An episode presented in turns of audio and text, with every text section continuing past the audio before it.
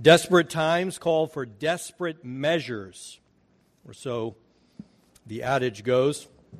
And some people react differently to intense pressure, right? Some people seem to come alive. It's the hardest they've ever had it at work. Everything, the wheels are falling off this thing. And they're right there in the action, right? They, they're just Johnny on the spot. They got an answer for the problem. They're ready to make those hard decisions. And then there are other people. They're a little bit of pressure, and they're in the corner reverting to a childlike state. They're wishing they had their blankie and they can begin to suck their thumb, right? We all react differently to desperate times, to desperation. Sometimes brings out the best of us, sometimes the worst. I had a commander when I was in the army, and uh, I remember we had we were trying to load all of the equipment that we had onto these ships to America. We had been in country for a year and 30 days. We're all tired. We don't want to be there. It's sandy and dusty, and half or more is already are already home with their family. Some of them are chiding us on emails, and nothing's going right in loading this.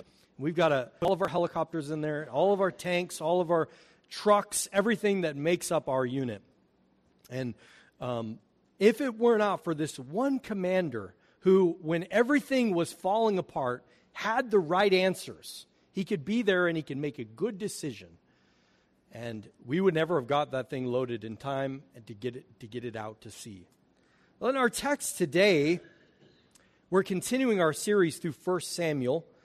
And as we saw last week David and Jonathan, David is more and more becoming a fugitive from Saul. He is he now knows for certain that Saul means him harm, right? Him and Jonathan devised this method to determine whether Saul meant them harm or not. And so they know Saul means business, and he's got the weight of the army behind him. So it's not somebody that David wants to trifle with.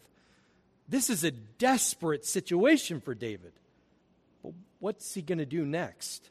Where's he going to turn? How's he going to respond being a fugitive on the lam, running from Saul?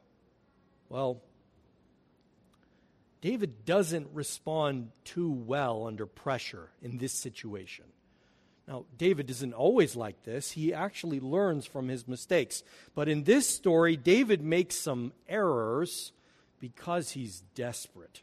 He doesn't know where to turn. He doesn't know what to do next. He's just relying on his own resources. He's trying to figure this thing out on his own.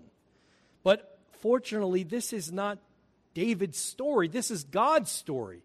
God is writing it, and God is bringing David through the wilderness so that David will learn the lessons that will form him and shape him to be the kind of king, to be the kind of man who is after God's own heart. You see, God is the kind of God who loves cliffhangers. He loves those desperate situations that seem like there's no way out of them. He loves to intervene in those moments when we have nowhere else to turn. And so, David needs to learn that God will provide even when times are desperate, even when it seems hopeless.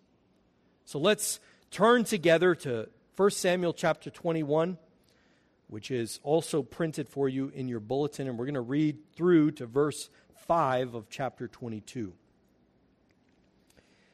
Then David came to Nob to Ahimelech the priest, and Ahimelech came to meet David, trembling, and said to him, Why are you alone and no one with you? And David said to Ahimelech the priest, The king has charged me with the matter and said to me, Let no one know anything of the matter about which I send you and with which I have charged you. I have made an appointment with the young men for such and such a place. Now then, what do you have on hand? Give me five loaves of bread or, or, or whatever is here. And the priest answered David, I have no common bread on hand, but there is holy bread, if the young men have kept themselves from women. And David answered the priest, Truly, women have been kept from us as always when I go on an expedition. The vessels of the young men are holy even when it is an ordinary journey. How much more today will their vessels be holy?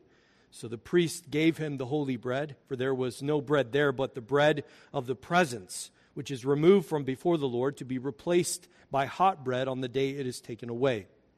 Now, a certain man of the servants of Saul was there that day, detained before the Lord. His name was Doeg, the Edomite, the chief of Saul's herdsmen.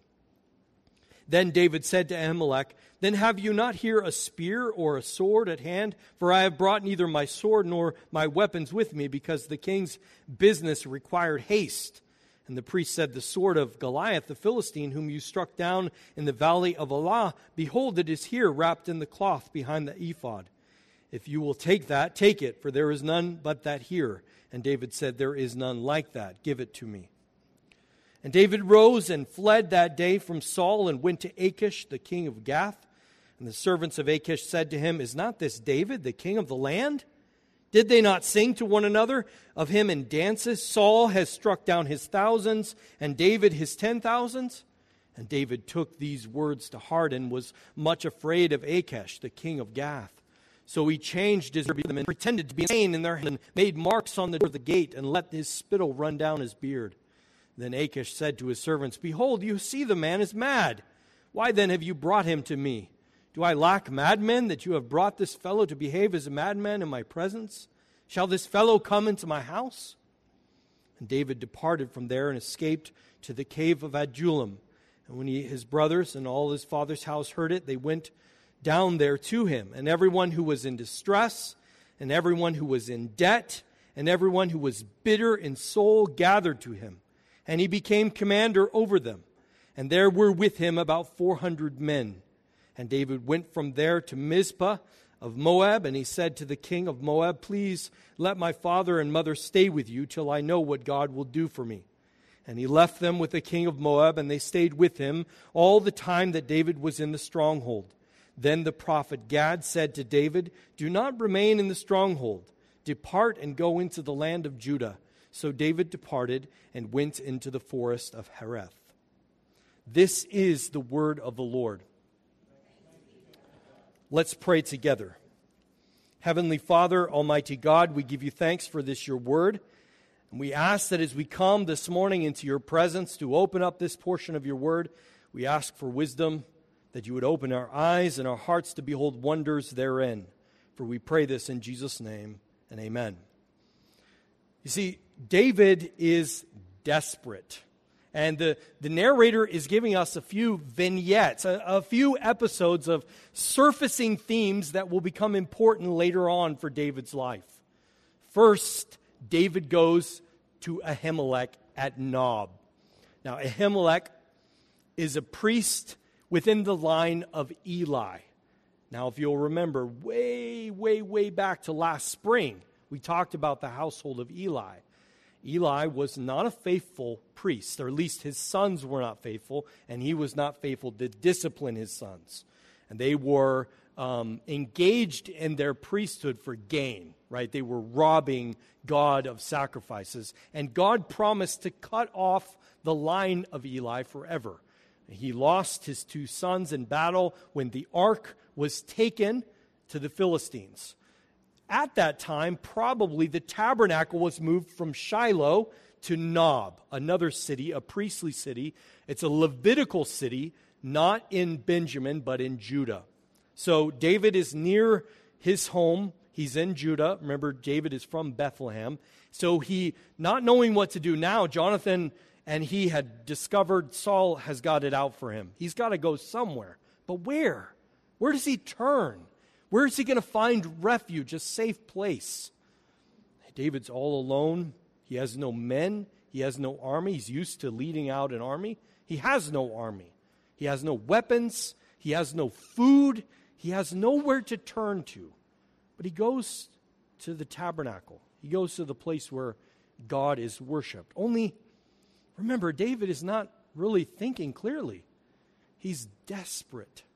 And so when he comes there, he tells Ahimelech, he tells Ahimelech a lie. He deceives Ahimelech. Now, why does he do that? We're not really sure.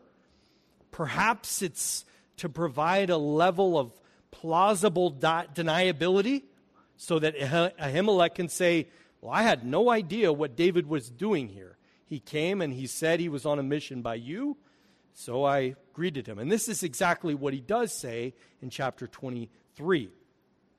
But why does David not inquire of the Lord and ask him, What is the will of God for me? It's not clear. David is not thinking clearly. He's desperate. He wants bread. He wants bread because he has no food. And so he asked, he asks Ahimelech to give him five loaves of bread. He tells him that the king has sent him on a mission. He's sent him hastily, and he's not given had any time to get any provisions ready. And so he's asking for him to just supply him for some bread. Now, one of the reasons we know that David is not thinking through this clearly is that five loaves of bread is not enough for an army. It's a, it's a little bit more than one person needs, but it's not enough to feed a troop. But David said he has an appointed time to meet some men. That's also not true. He doesn't have any intention of meeting somebody, but he misleads Ahimelech to think that. Now, Ahimelech says, "Have bread for their sustenance from the sacrifices." They get this. They get food from the sacrifices, and they take their bread from the sacrifices. Now, this is different than in the ancient Near East, and even in some pagan cultures, it's common to feed the idols. Right? You might put out wine and bread in front of an idol to feed it. This is not what's happening with the bread of presence. You see, what's happening is uh, it is a testimony to God feeding us, to God sustaining us. You see, each loaf of the bread of presence, which is called that because it's set before the face of God. It's before his face, it's in his presence. That bread, each loaf, is made up of the exact same measurement of the manna that the children of Israel were to collect when they were in the wilderness. And what, what was the manna for? The manna was God's provision to Israel in the midst of a desert, in the midst of a barren desert. God feeds them, God provides them. You see, God doesn't have need of our bread, He doesn't need to be fed. We do. And we need to be reminded that God is the one that cares for us. So there are 12 loaves that represent the 12 tribes of Israel, and each Sabbath, a fresh 12 loaves is put before the presence of the Lord, and the old 12 loaves the priests are to eat. It is for them. It is so that they remember that God is the one that sustains them. And so he says, Well, all I have is this holy bread, this showbread, this bread of the presence, and no one is supposed to eat of that except for the priest because it is holy, it's consecrated. But he says, if you have kept yourself from women, then you may partake of it. Now, there's nothing in the Levitical law that says uh, you can't you uh, you need to keep yourself from your wife before you go to war. But it was common for the soldiers in preparation because they considered their calling to be holy. They were executing God's justice on his enemies. They would prepare themselves by abstaining from sexual relations with their wives. Now, you'll know from the Leviticus, the Levitical laws that you were unclean when you slept with your wife. You were unclean for the day, and then you washed, and the next day you were clean. Right. So uh, it, it's what it's doing is teaching Israel to be clean before the Lord, to be ritually pure, to set themselves apart, to understand God is holy. He's not like we are, He's different, He's holy. And so Ahimelech tells David that if his men have kept themselves pure, then they may take this bread. Now, remember, again, David's desperate. He's just kind of struggling for answers. How, if, if let's say it was true. We know Saul didn't send him on a mission. That's we know is a lie. If it was the case, how would he know that his men were ritually clean if they left in haste? How would he know that they had not been with their wives? He could not. So, again, we see that David is desperate. He's trying to find a way through this situation and he's relying on his own resources. And so the, the, the important thing for us to realize is that Ahimelech, he realizes, he sees the true spirit of this law, not the letter of the law, right? it, it is true that the bread is only for the priests, but Jesus draws attention to this story. He, when the disciples are walking through the fields and they're plucking the heads of grain, and the Pharisees and scribes are, are saying, Why are your disciples working on the Sabbath? All they're doing is plucking grain and eating it. And he points to the story and he says, Don't you remember the story of David, how he took the showbread, which is not lawful for him to eat? What is Jesus drawing their attention to? And what is this portion of this scripture drawing our attention to? Well, the showbread, the bread of presence, is replaced on the Sabbath. And it's meant to show God's provision, his providence for the people of God. Well, what is the Sabbath? Why did God give us the Sabbath? Does God need to rest? No, God does not need to rest. In his battles with the Pharisees and the Sadducees over the Sabbath, Jesus says, My Father has been working until now, and I am working. And in Psalms, psalmist exclaims, He who keeps Israel will neither slumber nor sleep. It's not God that needs rest. God gives us the Sabbath so that we can rest. And there are two reasons that God gives the Sabbath. The first is so that we recognize who we are. We are not God, we are finite. I don't know about you, but I get tired. I need rest. I need to recover my strength so that I can engage in my vocation faithfully. And to do that, I need to sleep at night and I need to take a Sabbath on the Lord's day. I need to rest from my cares. I need to be recreated by God. I need to recognize that I am not God. Now, our culture is not good at this, right? Now, we may not all work 24 7, but our culture does. There is somebody working at a factory at all hours of the day throughout this country. And on the Lord's day, people are working right now. And sometimes we think our pursuits are, they don't matter, but we sit and we turn on the football game on Sunday. That team is working. They're not taking rest on the Lord's day.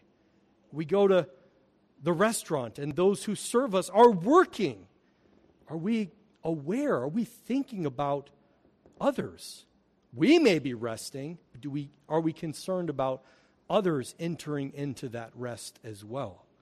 You see, our, we are more shaped by our culture than we are by the principle of the Sabbath.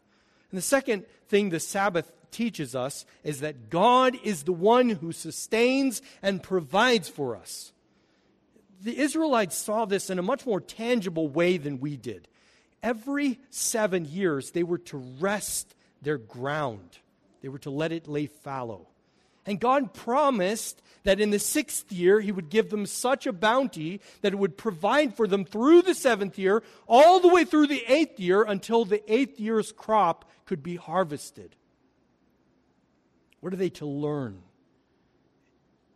That what they have, what sustains them, what gives them life, does not come from their strength or their striving or their abilities, but it comes from God Himself. He provides their needs. And they learned that through the Sabbath. But, but we don't.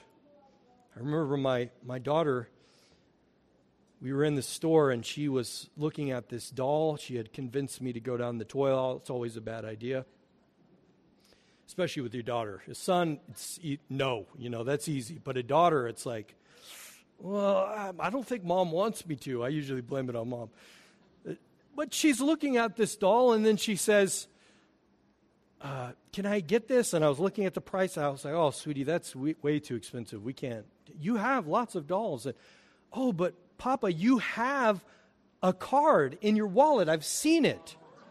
And, and you just put that card in the machine. And she's very serious. Uh, just put the card in the machine and then we can get it. I've seen mom do it. I'm sure you've seen mom do it. But see, we, we get sort of confused about where our sustenance comes from, right? We think, well, my food comes from Giant or Walmart, and you know, my clothing comes from Walmart or Old Navy, and, and those things uh, are kind of far removed from God and His provision for us. But God is the one who supplies all of our needs.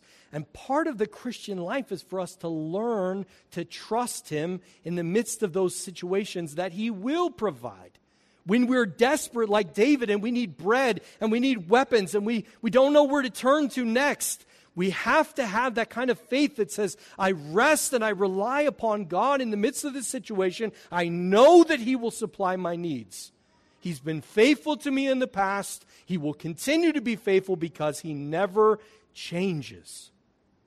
God provides our basic needs. And the greatest thing that He provided is His Son, Jesus. He provided in the greatest exchange, He took our sins and we receive His righteousness. So sinner becomes saint, and he who knew no sin becomes sin for us, so that we might become the righteousness of God. That's God's provision. Heavenly bread, right? He gives it holy bread. Jesus is greater heavenly bread. He's the bread that comes down from the Father, and those who eat from him never hunger again. God provides. And in these episodes, we are seeing David learn these lessons. By the end of this, when we come to chapter 22, he's learned. God is the one that provides, and God is the one I need to inquire of for what I do next. This first episode, it's interesting because the narrator gives us just a little foreshadow of what's going to happen. Look with me at verse 7. It says, Now a certain man of the servants of Saul was there that day, detained before the Lord. His name was Doeg the Edomite, the chief of Saul's herdsmen. Why is that little bit there? Well, the narrator is prepping us for what comes next, and it's not pretty. It's disastrous. You see, David not really thinking through what he's doing, it ends up costing Ahimelech and 85 other priests their lives. And David at the end of chapter 24 says, I knew, I knew that that might happen when I saw Doeg there. Doeg is the chief shepherd of Saul's. So there's good probability David knows him. There's a chance that Doeg knows that David is running from Saul. We don't know. Doeg is opportunistic. And so he is happens to be at the right place at the right time. Or for David, the very wrong place at the wrong time. So David, he gets outfitted with bread and a sword. He asks the priest for a sword, and all, there, all that there is is Goliath's sword. And then from there he rose and he fled that day from Saul, and he went to Issachar. He went to Zebulun. He went to a tribe in Israel. He went to Achish, the king of Gath. What? These are the guys he just beat in battle, killing their giant, Goliath, who's from Gath. And then David comes strolling into town with Goliath's sword on his back. What was he thinking? He's not. He's not thinking. He's desperate. He's desperate, but what? He's relying on his own strength.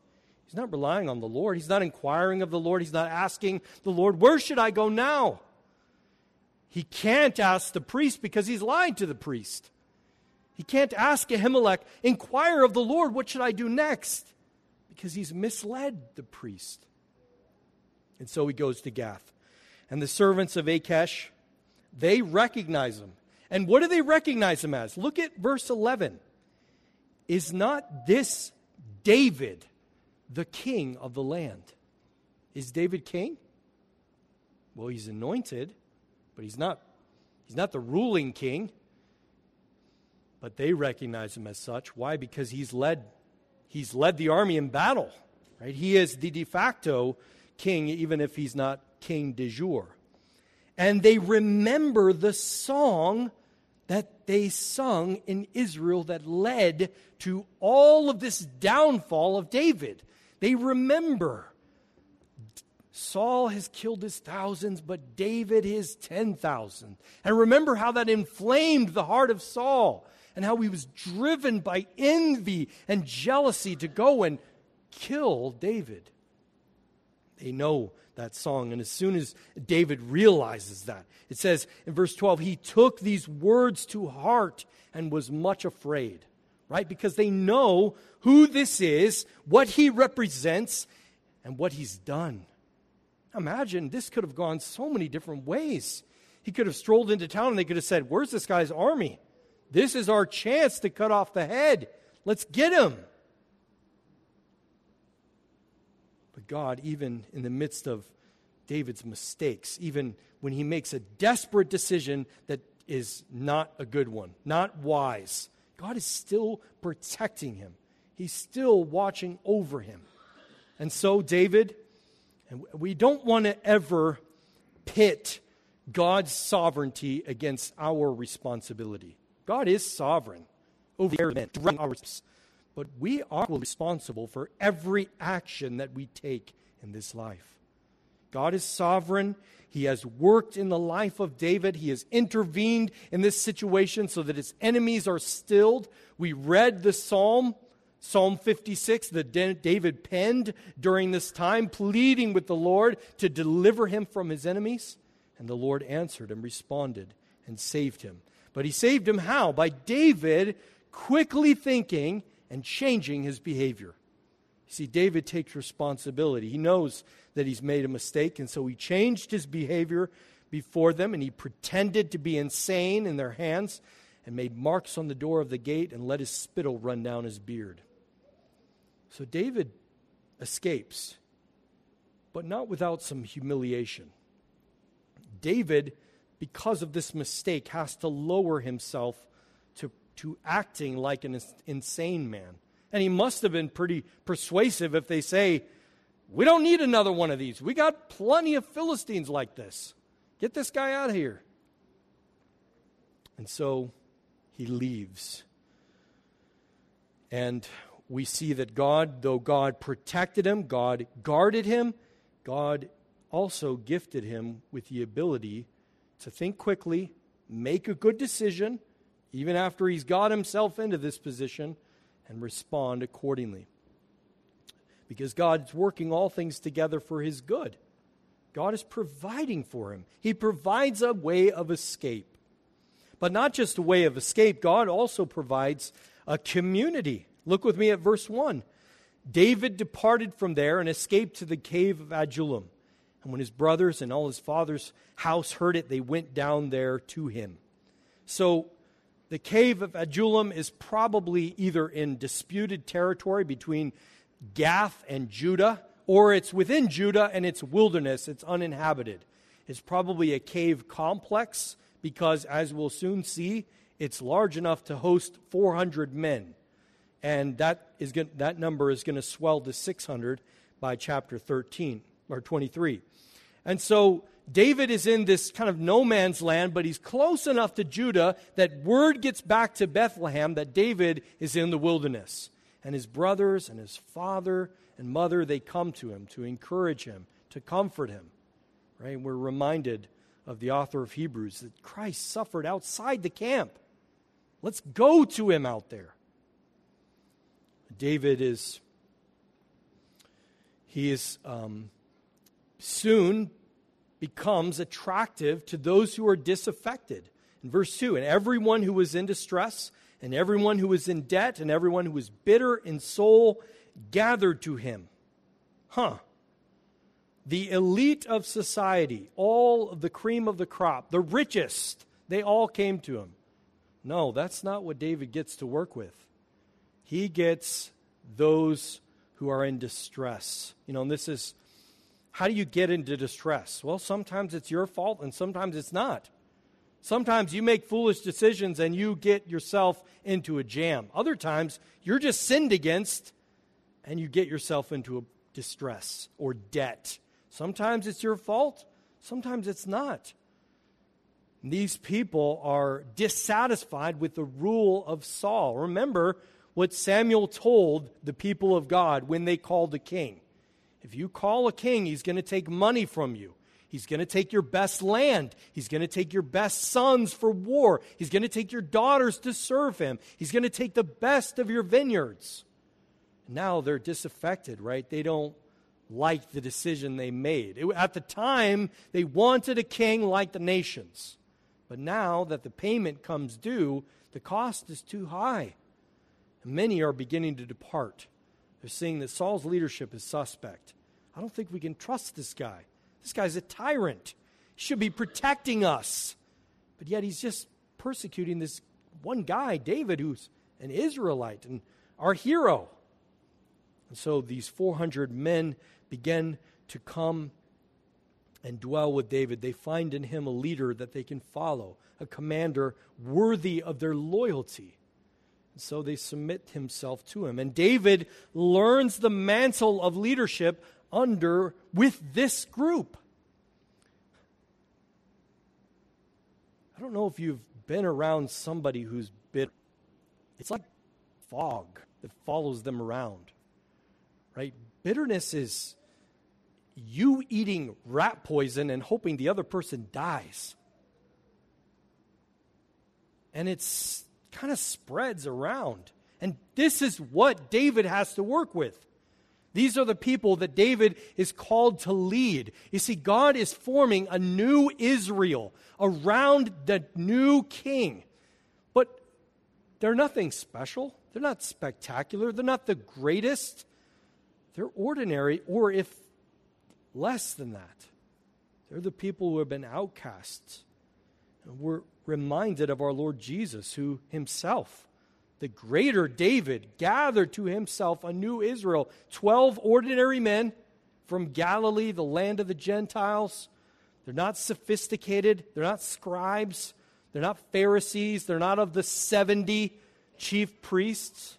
They're just ordinary guys. One of them's a zealot, one of them's a tax collector,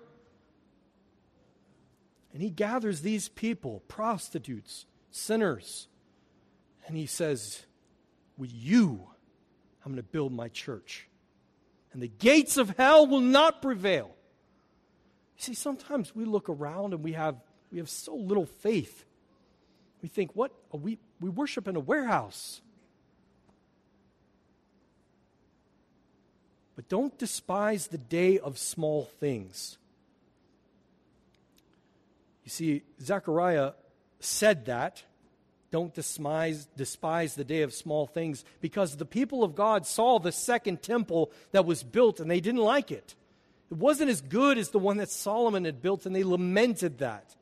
They wanted grand, something grand. They wanted the pomp and the show of Solomon. But God said, I'm going to work with that something that's not distinguished. God does not need significant people to bring about significance. He needs ordinary, small people who have one key ingredient faith. They trust. God is the one who is at work bringing about his purposes. Mark chapter 11, verse 23, Jesus says, Truly I say to you, whoever says to this mountain, Be taken up and thrown into the sea, and does not doubt in his heart, but believes that what he says will come to pass, it will be done for him. Do you believe that God can transform this valley through Hope Church?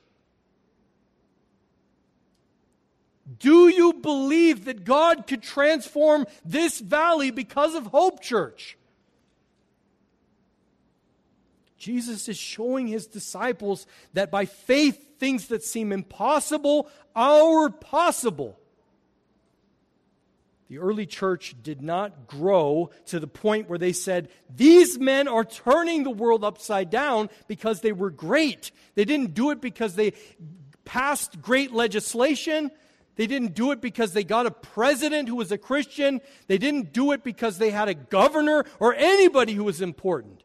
They did it because one person went to his neighbor and said, Have you heard about Jesus? He forgave my sins and reconciled me to God.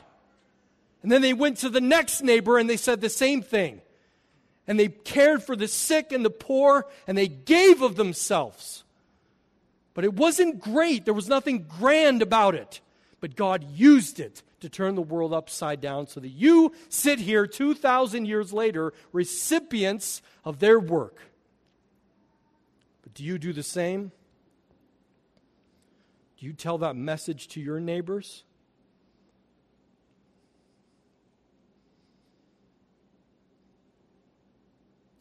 God used 12 ordinary men to turn the world upside down. He can use us. He could use us to transform this whole valley. We got, a, we got people represented in every portion of this valley mountaintop, all the way down to Wilkes-Barre, Clark Summit, everywhere. We're spread, all, we're spread so wide. Just imagine the harvest that God would bring if we reached out to our neighbors and gave them the good news that so inflames our hearts with joy. But secondly, David, although he doesn't have the cream of the crop to work with, his first act as leader is to protect his people. His family, he sent them away to Moab. I remember that is descended from Moab. He's the great grandson of Ruth, right? She was a Moabite. Probably the family kept up their connections, and so he takes his mother and father to the king of Moab and says, Please care for them until I know what God will do with me. Now we see a turn. Now David is recognizing it's not me, it's not by my strength, it's not my purposes. I need to find out what God wants with me, what God is going to do.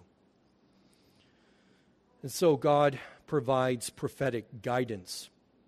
As we've seen through these little vignettes of David, he makes some mistakes because of desperation. It's understandable, right? We don't all operate the best 100% when we're under a lot of pressure. But the problem has been that he's relying upon himself. And but still, even when David is relying on himself, God provides.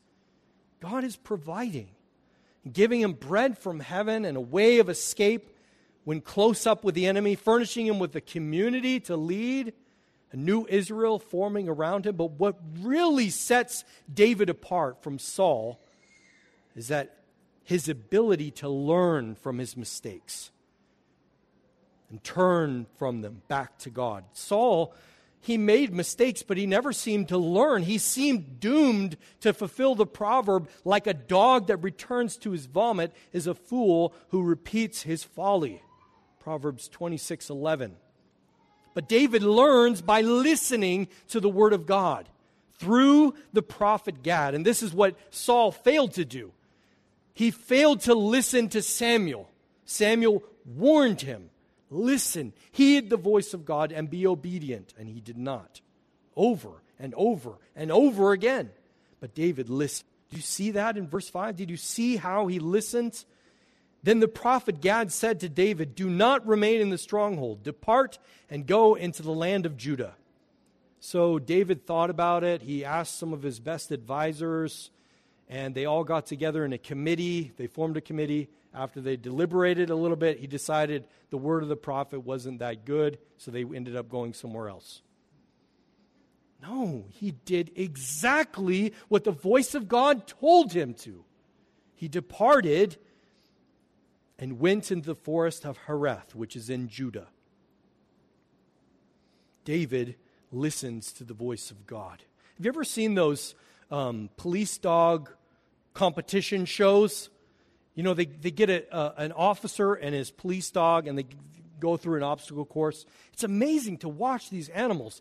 They, you know, sometimes they'll be right in between the officer's legs and they'll be looking right up at the officer. They're just looking up at him and they're waiting and they'll move, the officer will move and they'll move.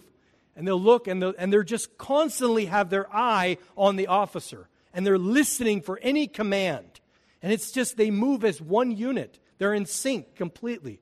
That's how the king is supposed to be with God. He's supposed to have his ear attuned, listening to God. What is it? What, where am I going? Okay, this, this way? No. Okay. Not relying on his own strength. He's got his ear attuned to God. He's listening and he's putting into practice by obeying. That's not what Saul did. But that's what the king should do. The king is to rule under authority. This is what the problem with all leadership is. All leadership is under authority. There is no one higher than God.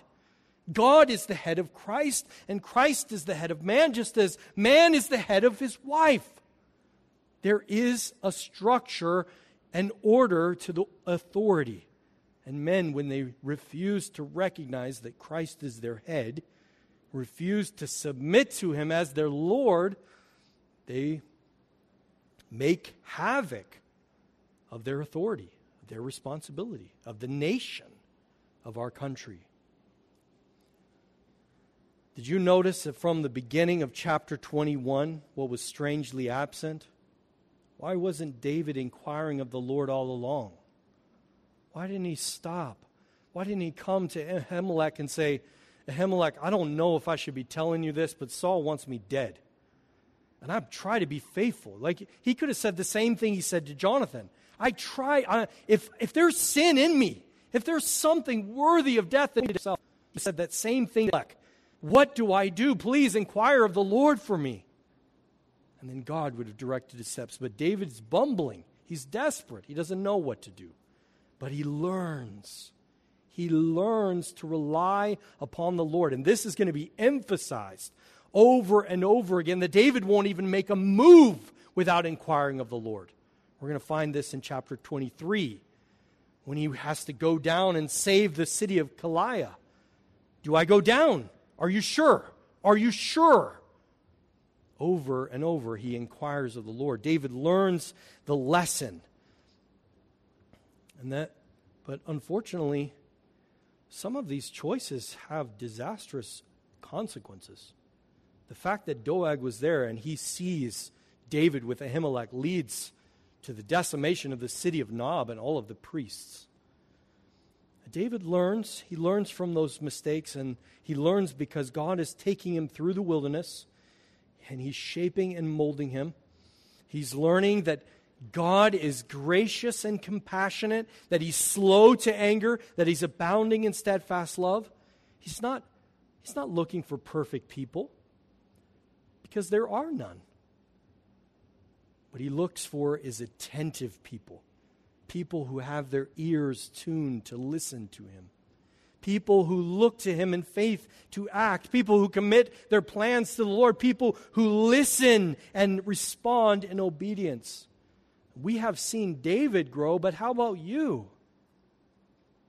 Are you learning from the past? Can you trace the outline of God's providence in your life? the ways that He has provided for you? Can you remember situations that were desperate for you, where you made bad decisions? And you're dealing still with the consequences. Can you see God's hand even there? Can you see God directing and molding and shaping you to be the kind of person who listens and obeys? David recounts in the Psalms all the many ways that God has provided. Psalm 34 has this inscription of David when he changed his behavior before Abimelech so that he drove him out and he went away. That's one of my favorite Psalms, Psalm 34. And towards the end of that psalm, he says this sort of summarizes all that he's learned. The eyes of the Lord are toward the righteous, and his ears toward their cry. The face of the Lord is against those who do evil, to cut off the memory of them from the earth. When the righteous cry for help, the Lord hears and delivers them out of all of their troubles.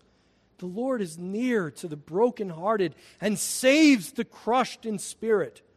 Many are the afflictions of the righteous, but the Lord delivers them out of them all. He keeps all his bones, not one of them is broken. Affliction will slay the wicked, and those who hate the righteous will be condemned. The Lord redeems the life of his servant. None of those who take refuge in him will be condemned. David could say that God provided because he experienced it. Not just once, but over and over in various situations throughout his life. But mo- no matter the situation, he could confidently say, Many are the afflictions of the righteous, but the Lord delivers out of them all. Can you say that? I hope that your memory is flashing back to all the ways that God has been an ever present help in time of need. How God has provided for you. And the crown of God's provision is his son, Jesus. Jesus is the true bread from heaven. Those who eat from him will never hunger. He's the true deliverance from enemies, namely sin and death, by his own death and resurrection. He's the true community. He brings us into fellowship with the Father by His Spirit. And He's true prophetic guidance as He, by His Spirit, continues to direct our steps through this wilderness sojourn that is our life. Amen? Do you trust in that Jesus? Do you believe that He is the bread from heaven, the true community, escape from the enemy? Guidance the times, if you believe that, you can make decisions. Amen? Let's pray together. Heavenly Father, we give you thanks for your word. We're thankful that in the midst of desperate times you do provide. We're thankful for your Son, Jesus, who you have given to us, whose person and work has meant our freedom from sin and our deliverance from every desperate situation we've ever encountered or ever will. And we know that you are working all things together for our good, and so we trust you. Father, we believe, help our unbelief. Guard us from doubt when we encounter difficult and trying situations, and build up our faith so that as we sojourn, we may learn the lessons that you have taught us. For we pray this in Jesus' name, and amen.